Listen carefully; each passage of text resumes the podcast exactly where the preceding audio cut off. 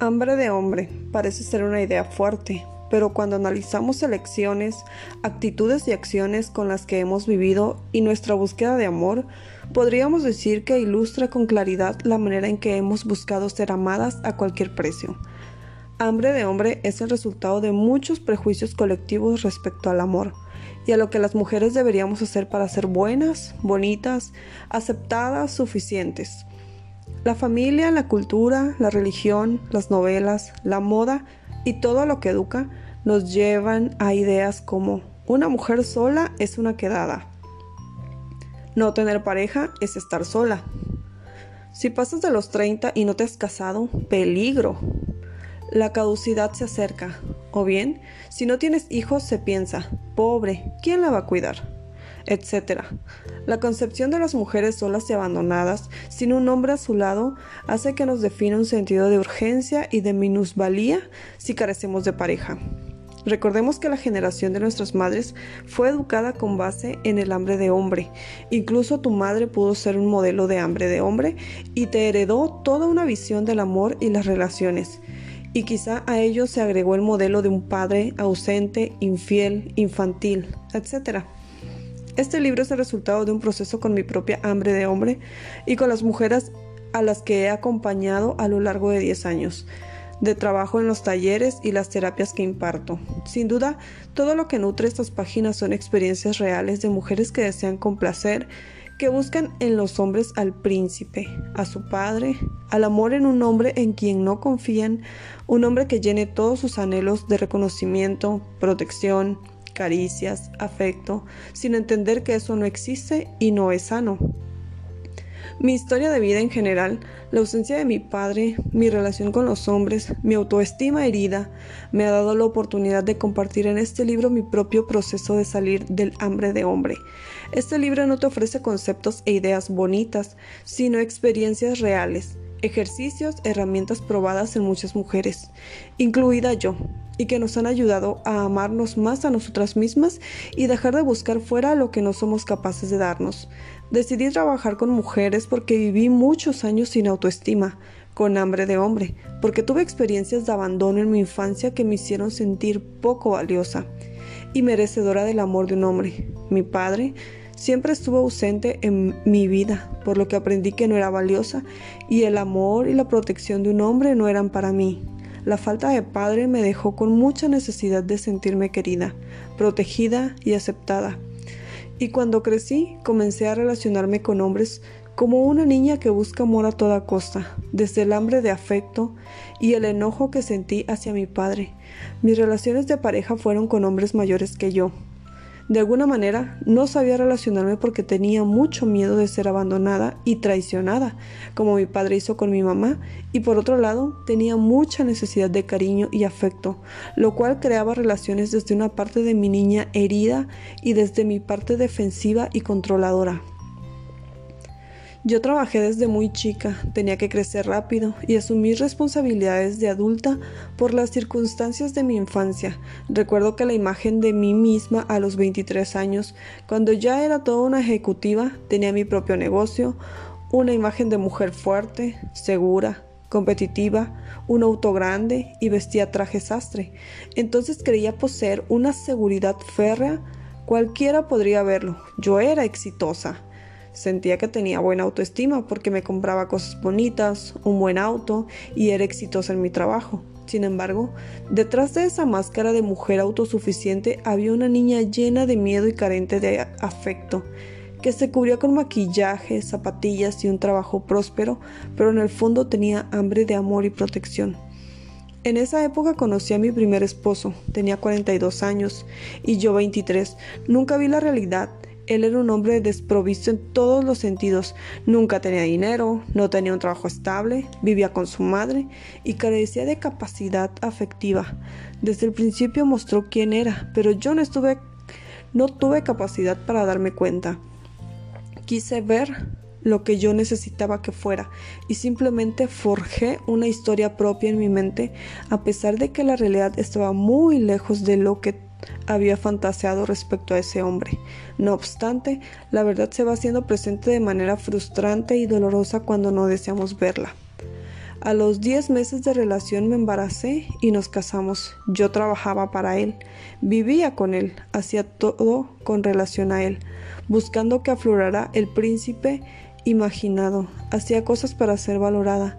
Aunque yo era muy demandante, muchas veces me sentí molesta por su falta de protección y afecto, algo que él no sabía dar a mí ni a nadie. Cuando tenemos hambre de hombre, al principio vemos en ellos lo que queremos o necesitamos. Ponemos todas nuestras carencias en ellos y después el príncipe se cae en pedazos encima de nosotras. En mi caso, ni él ni yo sabíamos dar amor. Siempre me sentí ignorada, descalificada y abandonada. Desde luego, yo me sentía así desde mi infancia. Por mi parte pasaba una factura muy alta de afecto que nadie podía pagar y menos él, que necesitaba, necesitaba de alguien para cuidarlo. Mi matrimonio duró cinco años muy aleccionadores. En esta relación se cayó ante mis ojos mi máscara de mujer independiente. Vi una gran ausencia de autoestima y una enorme necesidad de ser querida y aceptada. Después de mucho dolor y de entender que no merecíamos esto, me preparé para salir de esta relación. Ahorré dinero y me mudé a un departamento con mi hijo para empezar una nueva vida. Todo lo que implica separación es difícil y doloroso, pero pasados los primeros momentos todo resultó mucho mejor que lo vivido. Hoy entiendo que esta y otras relaciones establecidas desde la carencia nunca hubieran funcionado si trabajaba desde el enojo hacia mi padre. Con mi miedo a ser lastimada y mi falta de compromiso, vulnerabilidad y autoestima, con todos esos aspectos que me llevaban a relaciones donde yo quería ser la mamá de ellos o donde buscaba papá y el amor que tanto anhelaba no sabía vivirlo. No había espacio para eso. Lo único que encontraba era necesidad de mi parte y facturas pendientes con la vida.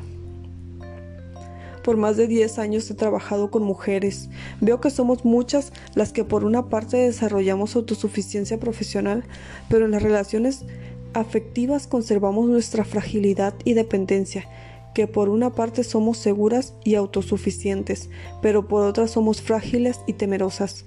Este libro es el fruto de esas experiencias y espero que a través de sus páginas las mujeres con hambre sanen y dejen de asumir todos los mensajes culturales acerca de lo que debemos ser y podamos sanar nuestra historia, nuestras heridas de la infancia, construir la relación más importante y que siempre nos, nos acompañará, la relación contigo misma. Actualmente las mujeres vivimos un importante proceso de transición, de cambio. Buscamos la libertad, pero que nos cuiden. Ser nosotras mismas, pero apoyando nuestra identidad en algo externo. Somos capaces de ser independientes, pero deseamos que nos paguen las cuentas. A veces parece muy complicado vivir todo como si convivieran dos seres en nuestro interior. Uno que sigue los viejos patrones de fragilidad, dependencia, pasividad. Otra que busca ser ella misma, decidir, desarrollarse, ser libre y poderosa. Creo que la convivencia de esas dos partes en cada una de nosotras es normal, porque venimos de un modelo de mujer pasiva, dependiente y sufriente. Ese modelo de las películas de Libertad Lamarck y Marga López, donde la verdadera mujer era sacrificada y amaba más allá de sí misma. Estas ideas educaron a nuestras madres y ahora nosotras traemos el chip de supermujer la que todo lo puede, es independiente, exitosa, tiene hijos, marido, trabaja y todo lo puede. ¿Será por eso que cada uno de los medicamentos preferidos de las mujeres hoy sea para quitar el dolor de cabeza? ¿Será por tanta exigencia de ser supermujer? Si observas bien, ambas mujeres viven en ti por momentos. La Marga López interna surge como una gran víctima y en otros eres segura y determinada como la dama de hierro. En el proceso para sanarnos me doy cuenta de que es muy importante trabajar con nuestra niña herida y nuestras hambres de la infancia, así como recuperar la imagen de lo femenino, verdadero y poderoso.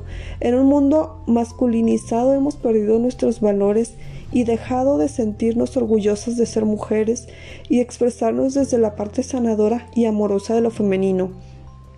Esta masculinización femenina nos deja una visión de las mujeres como frágiles, dependientes, chismosas, conflictivas, intolerantes, competitivas, criticonas, manipuladoras, rivales una de otra, Cuando escribo esto me doy cuenta de que me duele ver que tan equivocada está dicha imagen. Esto es producto de una baja autoestima colectiva, reflejo de muchos factores exploraremos a lo largo del libro. Primero necesitamos reconocer todos los prejuicios y hábitos dañinos con que nos tratamos y vemos a nosotras mismas. Muchos han sido inculcados por toda una cultura de lo que las mujeres somos y debemos ser. Hay que preguntarnos, ¿quién soy? ¿Qué siento? ¿Qué necesito para llegar a mí misma y vivir una sana relación contigo y tu entorno? Este libro te ayudará a mirarte y a reconocer hasta qué punto tu infancia, el modelo de tu madre, tu padre y toda una cultura fomentaba una imagen de ti misma con poca conexión con lo que de verdad eres y con una necesidad de hambre de hombre.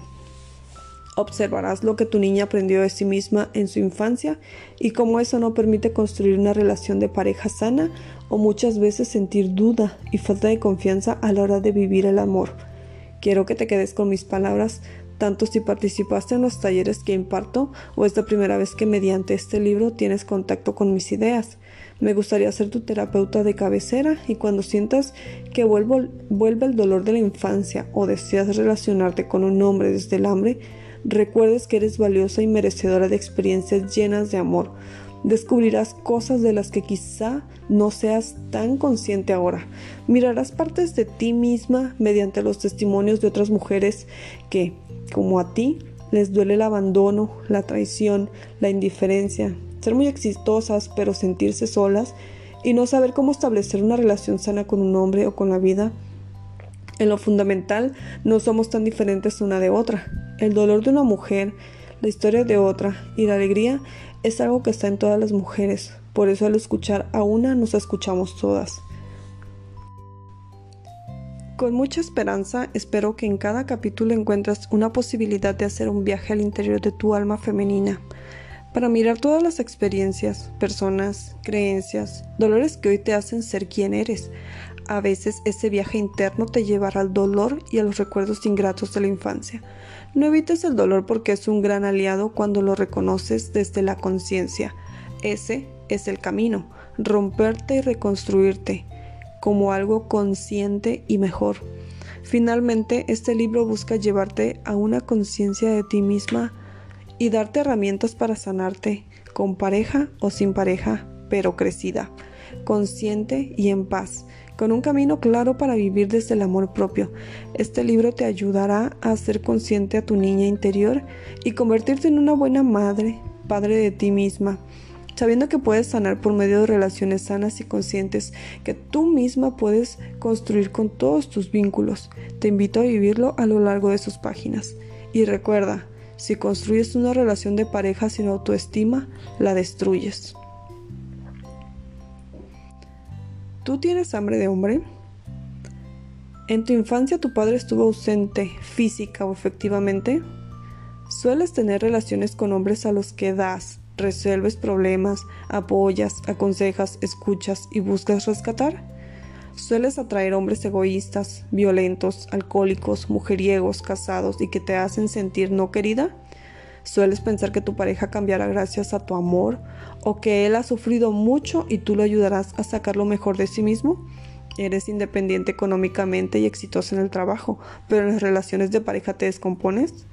Haces cosas fuera de control, berrinches y expresiones de inmadurez que te hacen sentir que no eres tú. ¿Eres competitiva, descalificadora y no sabes ser vulnerable con los hombres? ¿Sientes que te van a lastimar? ¿Te cuesta poner límites? ¿Terminar con las relaciones de pareja porque no sabes estar sola? ¿Sueles justificar o sentir que eres responsable de las faltas de respeto, la ausencia, los celos, el control, la indiferencia o la traición de tu pareja? ¿Sueles ser celosa y controladora con tu pareja? ¿Haces cosas que te comprueben que él es fiel, como ver la agenda de su teléfono, revisar su ropa, saber a dónde y con quién va, checar su Facebook, hackear su mail, etc.? ¿Suelen aburrirte los hombres confiables, estables, responsables y de verdad interesados en ti? ¿Sueles enamorarte de los inestables, ausentes, infieles y egocéntricos? Cuando tienes pareja, es tu mundo, dejas de ver a tus amigas, haces todo con él, no tienes espacios para ti, tu fuente de afecto está en él y tu identidad está en el mundo con él. Pasan muchas horas juntos o quisieras estar todo el tiempo a su lado. Tienes muchos años sola y te cuesta establecer una relación de pareja porque sientes que volverás a sufrir y tu última relación fue dolorosa porque viviste traición o abandono.